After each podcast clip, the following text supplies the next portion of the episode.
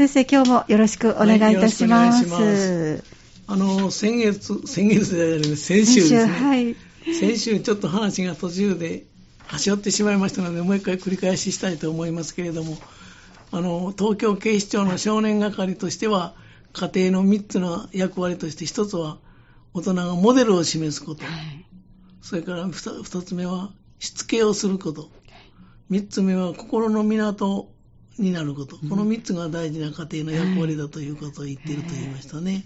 で、その次に私がちょっと最後で端折ったというのは、はい、あの、非行少年に関わっているカウンセラーとか、少年係のおまわりさんの話を聞きますとね、はい、自己評価の高い子よりも、どちらかといえば自己評価の低い子供に少年犯罪も多い傾向にあるということをおっしゃいますわ。はい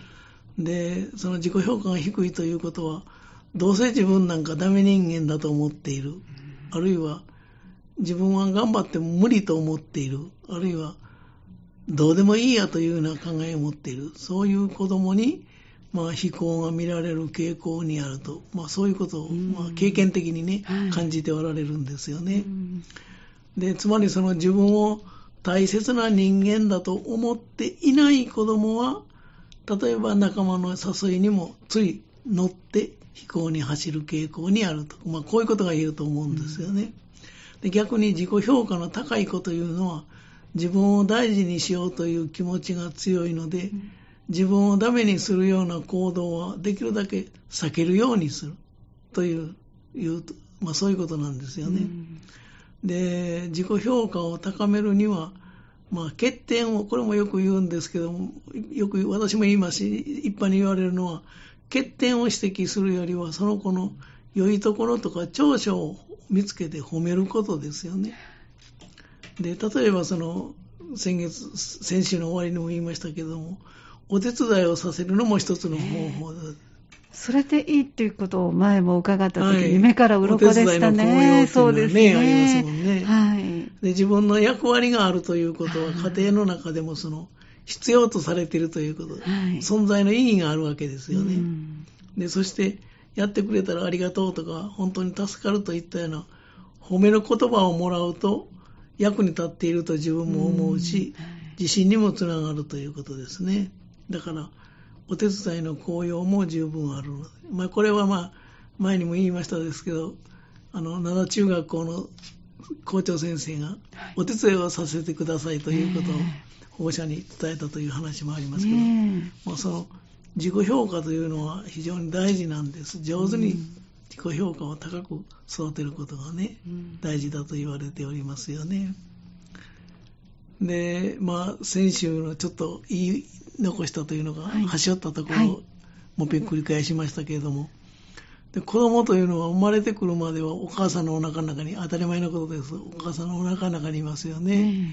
で、生まれてからはお乳を必要としますし、はい、お母さんがいなかったら生まれてくることもあるんだ。あそうですね、はい。もちろん生きていくこともできませんし。で、乳幼児にとってお母さんという存在は、まあ、全てであると言ってもいいかもしれません。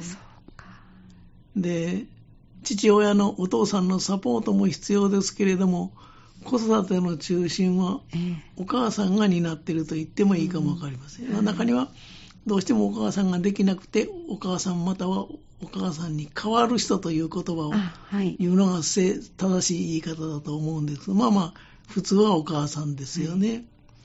でそう考えますとね、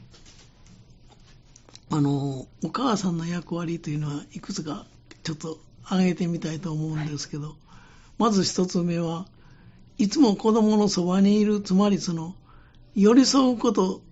だと思うんですよね。はい、で、これは物理的に寄り添うということだけではなくて、子供の心にも寄り添うというのかな。これの、こっちの方が大事かもしれませんですよね。で、子供の、まあ、それは別の言い方をしますと、子供の味方にあるということですね。で、二つ目としましては、そしてそのお母さんは大きな愛で、その、包み込むということですね。あの、まず、よく心理学で言うのは、お父さんというのは切断の役割。お父さんがごめんなさい。お父さんが切断の役割で、お母さんが包み込む包容の役割。はい、で、お父さんの役割というのは、母子が一体化してしまうのを切り離す役割というのはお父さんの役割だとよく言われます。そうでないと、母子が一体になってしまうということになるね。その役割がお母さんの役割というのは包み込む役割です。で具体的には行動としては抱きしめてあげるということになると思うんです。その包み込むという言葉の表れとしてはね。で、その、そのことは三つ目になるんですけど、要は無償の愛ですよ。条件付きの愛ではなし。に、本当にあの、お母さんの愛というのは、後で返してくれという愛ではなしに、本当に無償の愛、何の条件もつかない愛ですよね。で、こうしたことを実行しようと思えば、あの、四つ目に出てくるのは、お母さんというのは、明るく元気であること。まあ、別の言葉で言いますと、家庭での太陽のような働きをしてほしいと。まあ、こういうことになるんですよね。で、お母さんが明るく元気であるということは子供にとっても嬉しいことですからね。で、このような心の栄養が著しく欠けてしまうと、よく言いますけども、愛着障害という、まあ、障害が出てくるという、よく言われます。まあ、ただし子供が、あの、可愛いあまりに過保護とか過干渉になってはいけない。つまりその、構いすぎないことと、放任してしまわない。別の言い方をしますと、構うことと、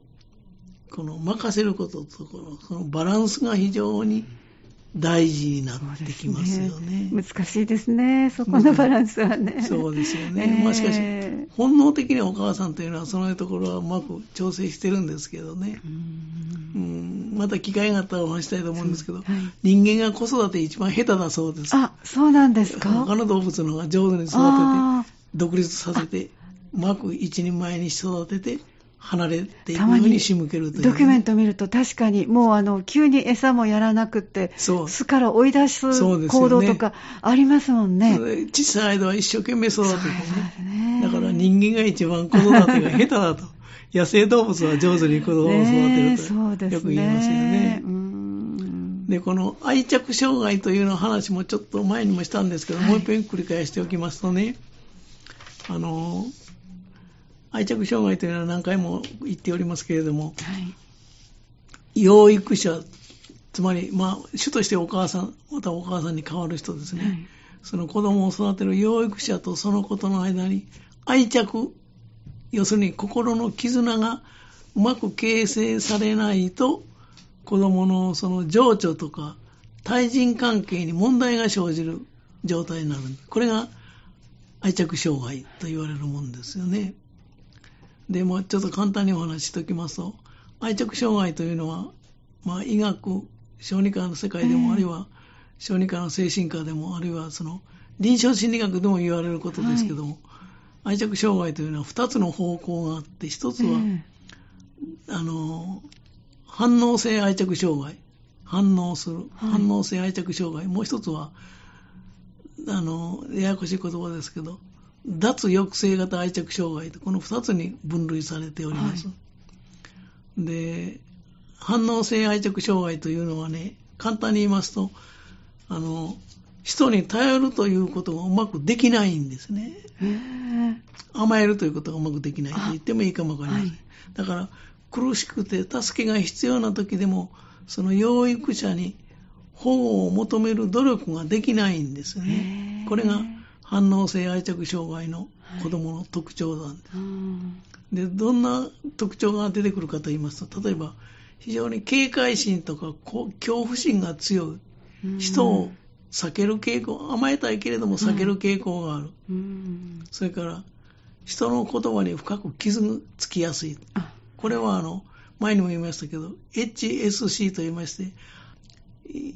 はい、 highly、highly sensibility child。あ、なるほど。で、この子も、はい、こういう子も人の言葉に非常に傷つきやすいという。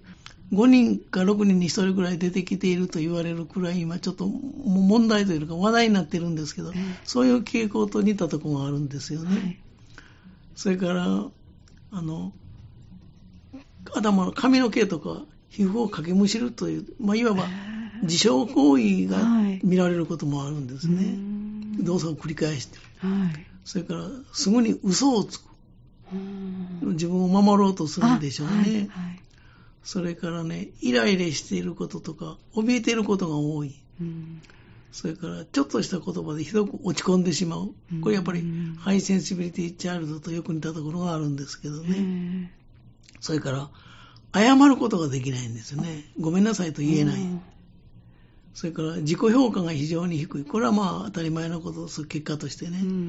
で、どうせ自分はできないと思って、まあ、チャレンジするというのかな。挑戦しようという気持ちが、やろうと、やる気が出てこない、ないかの傾向がある。それから、喜びとか悲しみの反応が乏しい、感情が乏しいと言ってもいいかもしれませんね。嬉しい時、悲しい時にその感情をあまり出さないんですよね。それから、嫌われたらどうしようという、いつもビクビクしているというのかな。あるいはその逆に、非常に攻撃的になる。自分を守るためにね。その両方に出てくることがある。これがあの、反応性愛着障害の特徴なんです。で、もう一つ言いましたように、あの、脱抑制型愛着障害の子供というのはね、あの、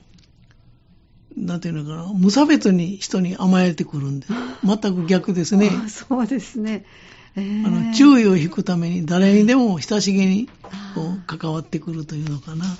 しかしね、仲間との調整はうまくできない。できないんですできないんです。親、大人に対しては、もう誰かなしに甘えてくる、親しげにやってくる。はい、で、それ、その特徴としては、誰にでもしがみついてくるというもの全然人見知りしないですよね。はい、それから非常に慣れ慣れしい態度をとるとかね。はい、それから注意を引くために大げさな態度。で、これはあの、その、同じことですけど、感情というものを不釣り合いに大きく表現する。それからその場にふさわしくない、その空気を読めない行動をとることもある。それから落ち着きがないとかね。で時にはまあ乱暴な行動もしますけれども、非常にわがまま、自分を認めてもらおうとするんですね。うん、それから、これもね、あの、反応性愛着障害と一緒ですけど、謝ることができないんですよね。うん、それから、強情で意地っ張りなところがあるとかね、嘘をつくというのも、これ、あの、反応性愛着障害と同じようなところがあるんです。うん、で、これは、愛着障害というのはどうして起こるかと言いますと、幼少期の小さい時の愛着形成に関わる、その問題があることから生まれてくるんですけど、例えば、両親が離婚したとか、あるいは、その育てる養育者のネグレクトです。要するに、育児放棄ですね。あるいは無視するとか、無関心であるとか、養育者がね。それから、養育者が次々ぐるぐるぐるぐる数ヶ月後に変わってしまう。子供は誰に頼ったらいいのかわからないということになりますよね。それから、養育者、養育者との死別とか離別、これはまあ離婚にも絡んでくるんですけど、それから虐待を受けたとかね、それから褒められた体験がほとんどないっていうんですよね。まあそれから厳格すぎるしつけを受けたとか、要するに、愛着が成立しなかったということの原因というのは、まあ、まあ、常識的に考えられますよね。そうですね。親が離婚したとか、あの、頻繁に非婚者が、非婚者じゃないの、養育者が変わるとかね。えー、あるいはその、死別とか褒められた経験がないといったようなことが、その愛着障害のもとになると言われておりますよね。もうそれぐらいして、またじゃあまた、はい、これぐらいにして、また、はい、来週、この続きをもうちょっとしてみたいと思います。はい、わかりました。今日もどうもありがとうございました。ありがとうございました。この時間は、港川短期大学元学長、社会心理学ご専門の大前守先生でした。来週もぜひお聞きください。